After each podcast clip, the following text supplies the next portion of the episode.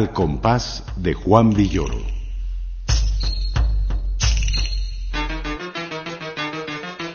De la mente del escritor A la página del sonido.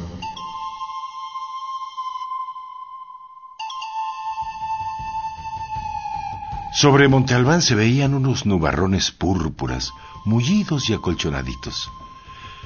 Las dos parejas se detuvieron arriba de la pirámide más alta para ver el cielo, igual que el ganado antes de la estampida. ¡Miren! ¡Una tortuga! dijo Yoli señalando una nube violácea. A lo mejor hay tormenta, comentó Adriana. No, son nubes secas, corrigió Samuel.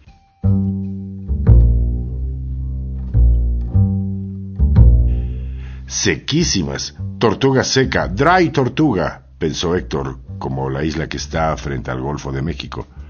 Dry tortuga tiene nombre de cóctel. Y se sonrió sin decir nada.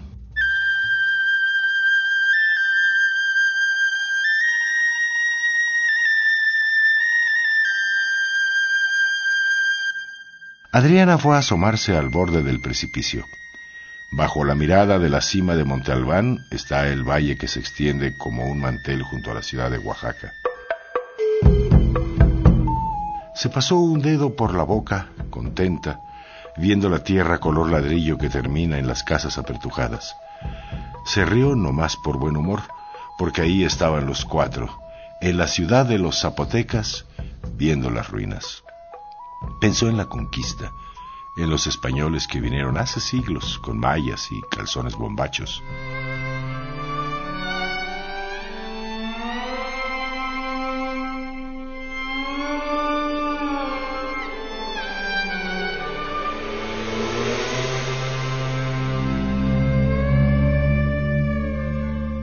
Montalbán era un cementerio inmenso. Adriana recordó una canción que hablaba de los borrachos que iban al camposanto mientras veía a Héctor tomar un trago de mezcal, pero decidió que no se enojaría por eso, ahora no. Fue junto a Héctor, le acarició el pelo y se estuvo con él abrazándolo por la cintura.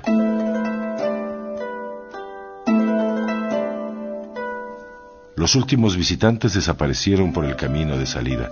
También los turistas iban al camposanto. Adriana se volvió a reír.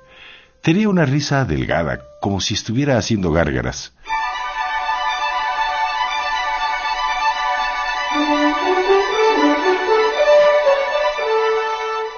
Samuel observaba el cielo sintiéndose un marino, un capitán inglés en el puente de mando, porque cualquiera sabe que los verdaderos capitanes son de Inglaterra y además los papás de Samuel eran de allá.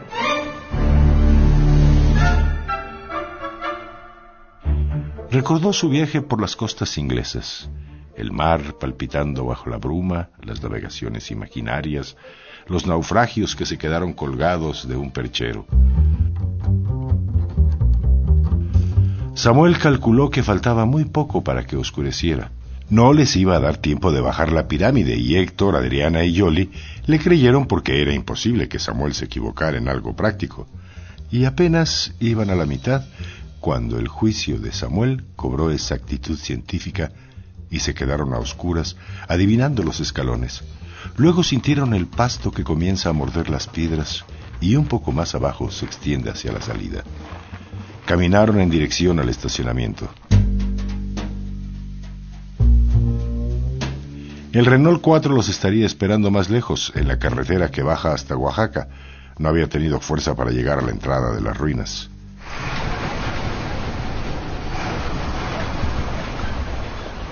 Héctor pensó en el camino a Oaxaca, en el traqueteo del coche que saltaba por la autopista cayendo en todos los baches y en Samuel manejando la palanca estilo d'Artagnan, como si peleara contra alguien que estuviera en el motor.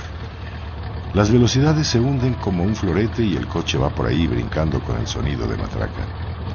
Héctor cierra los ojos. ¡Qué carreteras! En Estados Unidos deben ser planitas como pistas de aterrizaje, con gasolineras y taxis amarillos a los lados.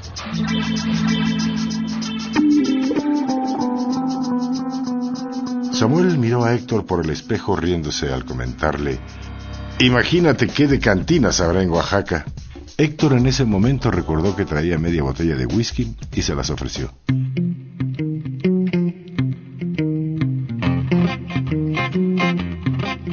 Híjole, dijo Yoli, arreglándose el pelo corto y rubio. Ustedes solo piensan en reventar. Si quiere, espérese a que lleguemos. Samuel la mira de reojo. Ve el suéter beige, muy fresco, los labios pintados de un color pálido, los tonos claros le van bien, piensa. Le acaricia la mano mientras cambia de velocidad y el carro avanza por la carretera meneándose como una iguana. Yoli enciende la grabadora. Joan Manuel Serrat canta algo y Adriana y Yoli se ven durante un momento. A las dos les cae mal que ellos empiecen a tomar. No lo hacen muy seguido, pero cuando beben, qué bruto. Héctor toma un trago de whisky y le pasa la botella a Samuel. Samuel bebe un poco, Yoli le muerde un dedo para ver si tiene sangre azul y a él le parece incomodísimo tener que manejar hasta Oaxaca ahora que Serrat canta algo del mar y ve los ojos azules de Yoli, de un azul profundo. Piensa en navegar, en que siempre ha querido hacer algo con las manos, izar una vela, soltar amarras. Siente a Yoli a unos centímetros, sus ojos. Hay que pintar el infierno de azul, dice Serrat. Imagina los veleros fondeados en las costas de Inglaterra. El fracaso.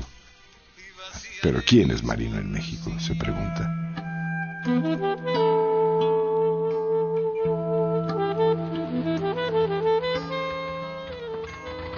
Acaricia el pelo de Yoli. Se arregla muy bien. Los colores claros le van perfectos. Y el coche continúa su marcha rebotando hacia Oaxaca.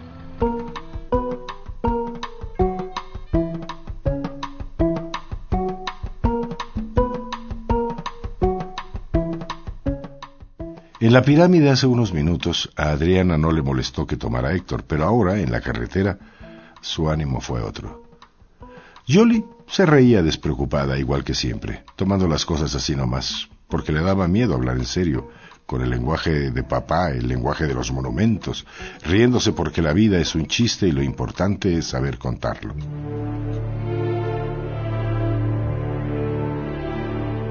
Adriana había mirado a Héctor como si fuera a llorar. Parecía preguntarle por qué tanta autodestrucción con la palabra cortada por las lágrimas. ¿Qué quieres, Adriana? Cada quien cava su propia tumba, como mejor le parece, dijo Héctor. Ya, Héctor, no jodas, intervino Samuel, y Héctor trató de suavizar las cosas. Pero si no es cierto, Adrián, es puro cotorreo, además ni siquiera somos alcohólicos, no hay que exagerar. Y volteó a ver a Adriana, frágil. Se sintió deprimido, pero no podía dejar de molestarla. A ella también debía gustarle o no andaría con él.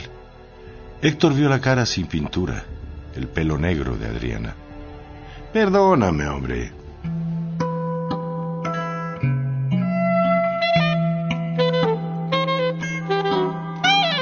Héctor le pasó el mezcal a Samuel. Yoli no dejó que tomara. Héctor sintió el mezcal que le bajaba por el esófago, acordándose de cuando estaba en una cantina allá abajo en Oaxaca y de repente vio que entraba un cuate altísimo, hablando como niño.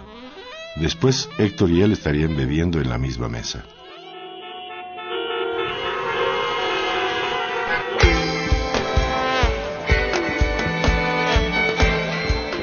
Los demás se habían ido a la feria y él estaba ahí enterándose de que el cuate medía dos metros diez centímetros, que era de Australia y hablaba así porque había absorbido el gas de los globos, que te congela las cuerdas vocales y por un rato hablas como niño.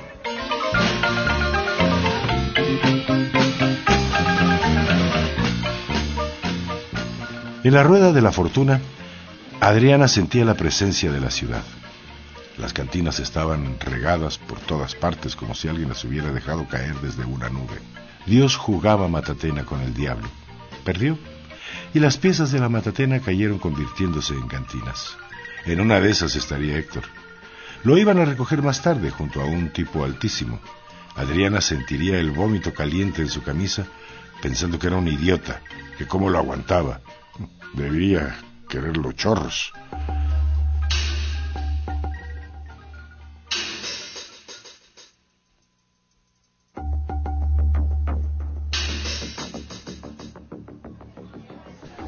Mientras, Héctor está en la cantina interesado en todo lo que le dice el australiano.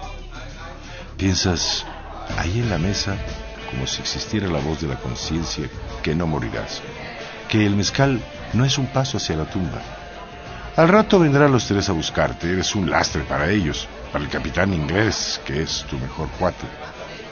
Los obligaste a que se fueran sin ti porque te sientes muy bien solo. Recuerdas la mirada triste de Adriana. Padrísima. Aunque sepas que los perros también tienen la mirada triste.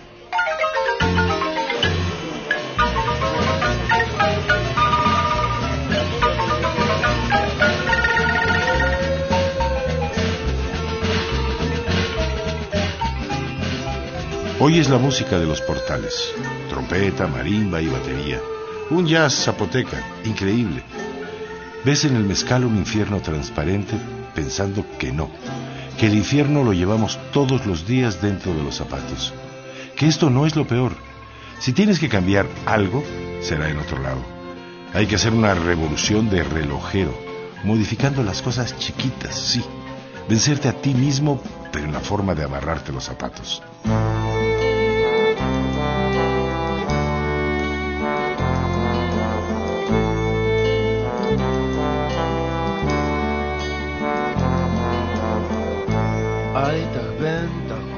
Híjole, eres demasiado intelectual.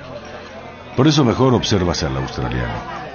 El paisaje antes de la inundación, antes de que todo se cubra del mezcal que te baja como un ancla hasta el estómago. Escuchas la música.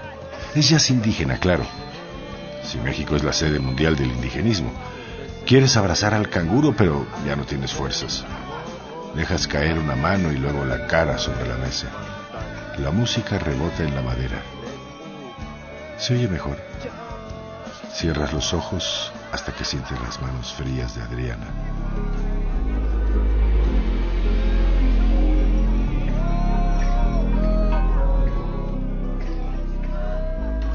Vomitas encima de ella y ya el mundo te importa muy poco. Todo gira como los juegos mecánicos de la feria. La noche era demasiado oscura. Un guante negro que los tenía presos.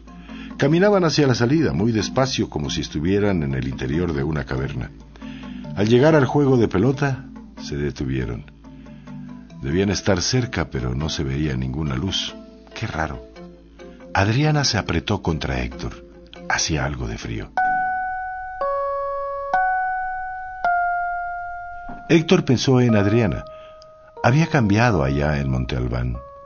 Le dio un beso. ¿Por qué las mujeres tendrán siempre los labios húmedos? ¡Qué padre! No dejes que ellos tomen la iniciativa, dijo Yoli, besando a Samuel, que sintió el sabor dulce del lápiz de labios, un olorcito a jabón, a baño de burbujas con patos de plástico en la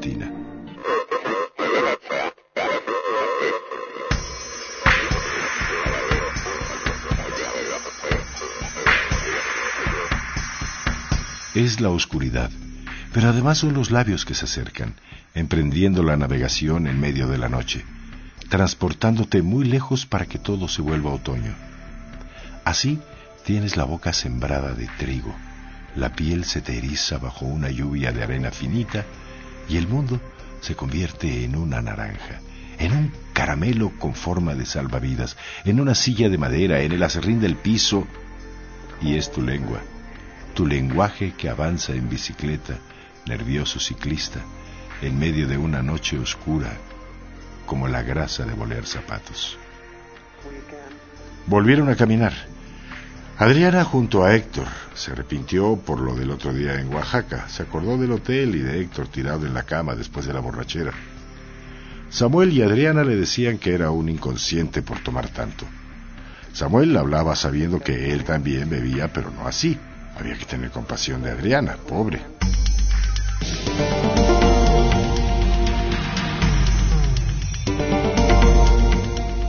Héctor los escuchó sin decir nada.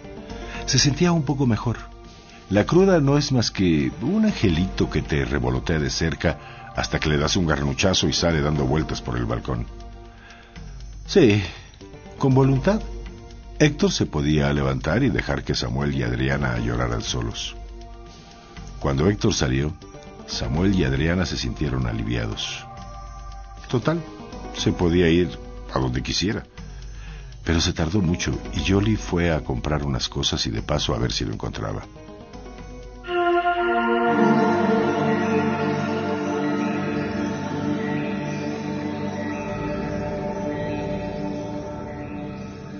Adriana se metió a bañar. Al rato salió contenta porque Héctor ya estaría ahí. Pero Samuel le dijo que todavía no regresaba ninguno de los dos. Viéndola envuelta en la toalla, unas gotas le resbalaron por los muslos hasta los pies desnudos. Los ojos de Adriana se llenaron de lágrimas y luego fue como un caleidoscopio que revienta y los vidrios chiquitos bajan por la cara de Adriana y tú la abrazas, sabiendo que él es un imbécil. Pero después de todo eres igual porque estás abrazando a la chava de tu mejor amigo, desnuda bajo la toalla. Le acaricias el pelo húmedo y le dices que ya va a venir.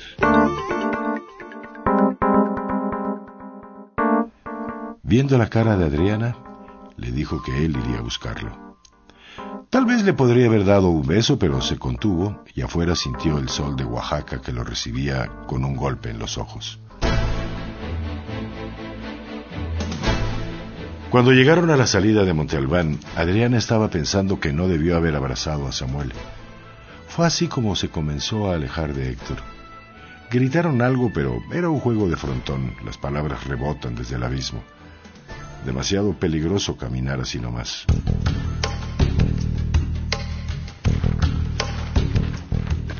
Había que avanzar resbalándose por las piedras para darse cuenta de que eran insectos en una bota de jardinero.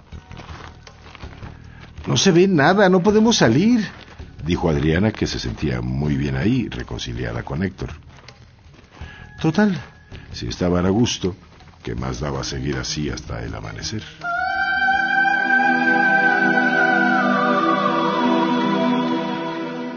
Volvieron a caminar.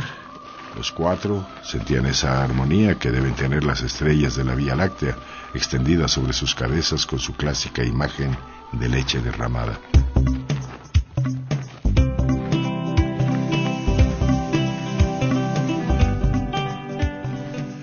Samuel tomó a Yoli por la cintura, caminando de nuevo hacia el pasto, hacia el espacio navegable. Recordó a sus papás ingleses, de piel rosita y seca.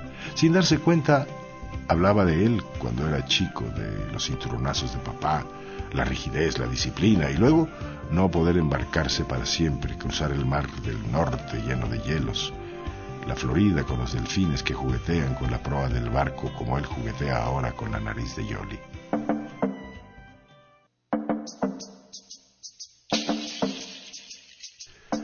Decidieron que no iban a poder salir. Que mejor hasta mañana. Héctor sintió a Adriana junto a él y recordó que antes de subir a Monte Albán estaba diferentísima, como que algo había pasado.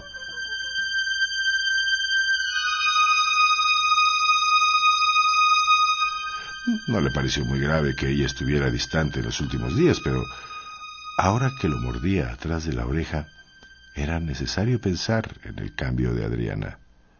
Héctor no creía en la magia, así es que quedaba anulada la posibilidad de que los diablillos panzones de los zapotecas la hubieran hecho cambiar mientras profanaban el cementerio de los indios. No, no creía en la venganza de los dioses.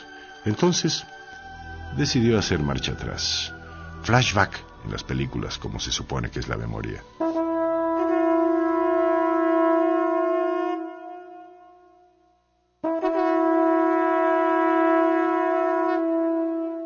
Héctor estaba sentado en la plaza con cara de perfecto estúpido hasta que llegó Samuel a decirle que Adriana estaba preocupada.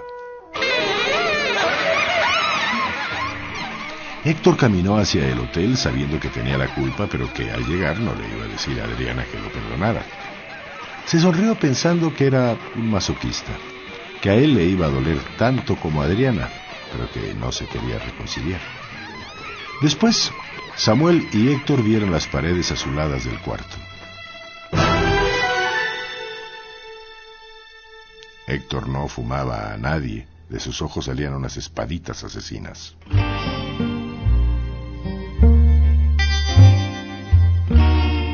Aquí el recuerdo se le nubló a Héctor. Sabía que hubo un pleito, que evitó que Adriana lo tomara de la mano y todo se fue volviendo una pelea.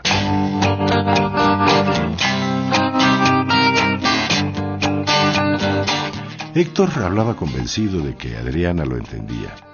Por eso no importaban las palabras. El chiste estaba en que ella se enojara de una vez y saliera del cuarto lo antes posible.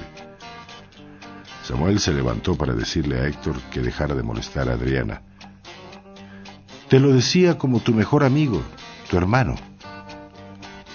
Tienes razón, Sam. Ve por ella, ¿no? le pidió Héctor.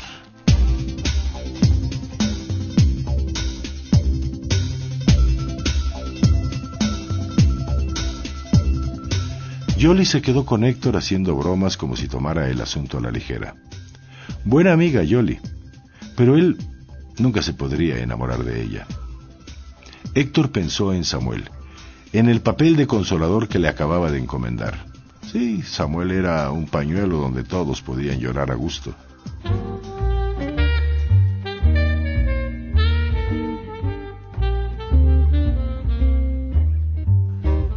En el patio Samuel se le acerca a Adriana y sabe que lo inevitable se debe cumplir. Y el Evangelio según el caos de la tempestad. Adriana llora y tú le dices que se calme un poquito, que vayan a dar una vuelta. Sientes que salen a un país repleto de polvo y de perros callejeros.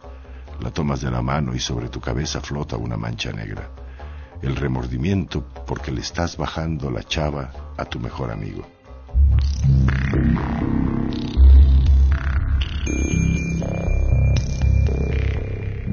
Adriana quiere a Héctor, pero sufrir con él o por separado le empieza a dar lo mismo. Y las lágrimas son frías mientras los labios de Samuel se acercan, sabiendo los dos que algo de eso debe estar en la Biblia. Habría que recortar ese pedazo y tirarlo bajo todas las puertas para que sepan que no son los primeros. Pero, al fin y al cabo, eso no lo salva de nada, y la mancha sigue flotando cada vez más grande.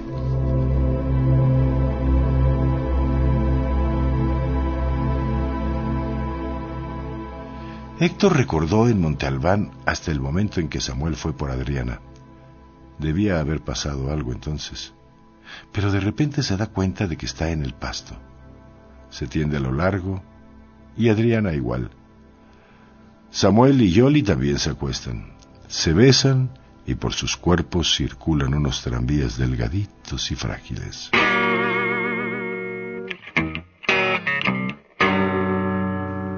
Después, Héctor les habla del australiano, de que era un gigante, pero chupaba el gas de los globos para hablar como niño un cuate con botas enormes, y Héctor volvió a acordarse del cuarto del hotel.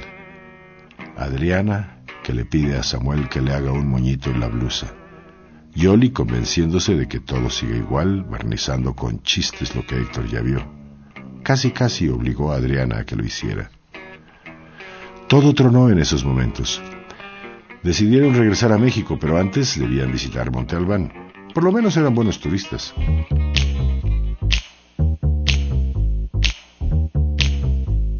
Así, trepara el coche, que no llega hasta la cima, los cuatro hablando con diplomacia, aquí no ha pasado nada. Samuel y sus apreciaciones exactas. Faltan 100 metros para llegar y listo. Los cuatro caminando hacia la entrada de las ruinas.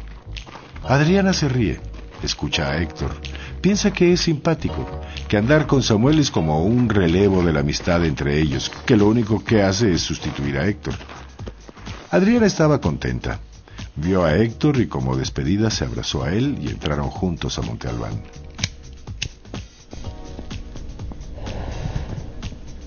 Samuel volvió a prender el encendedor. Se miraron las caras en silencio.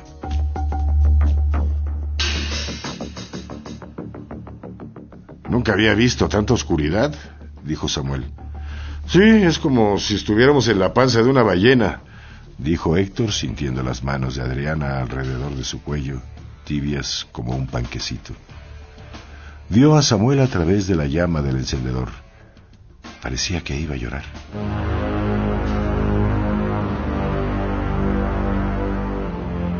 Pobre Sam, sin barco, ni siquiera una trajinera de Xochimilco. Héctor se levanta y le pega a Samuel en la nuca, suave, como diciéndole, no importa, mano. Adriana es tuya. Porque sabe que esa noche solo ha sido una tregua, que cuando amanezca bajarán a Oaxaca para continuar la batalla que él ya perdió. Si se encuentra a Samuel y Adriana en la Ciudad de México, se cambiará de banqueta.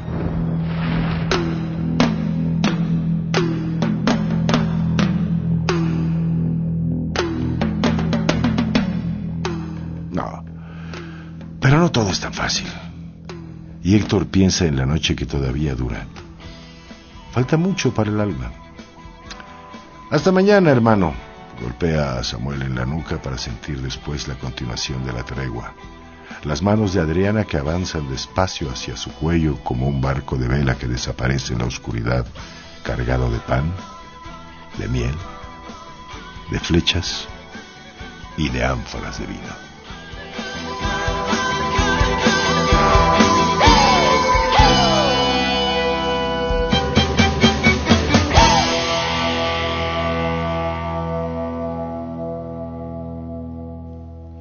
Hemos escuchado La Noche Navegable de Juan Villoro.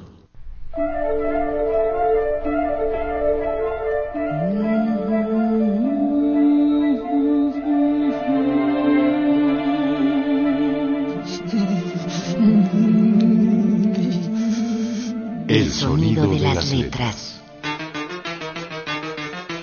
De la mente del escritor a la página del sonido.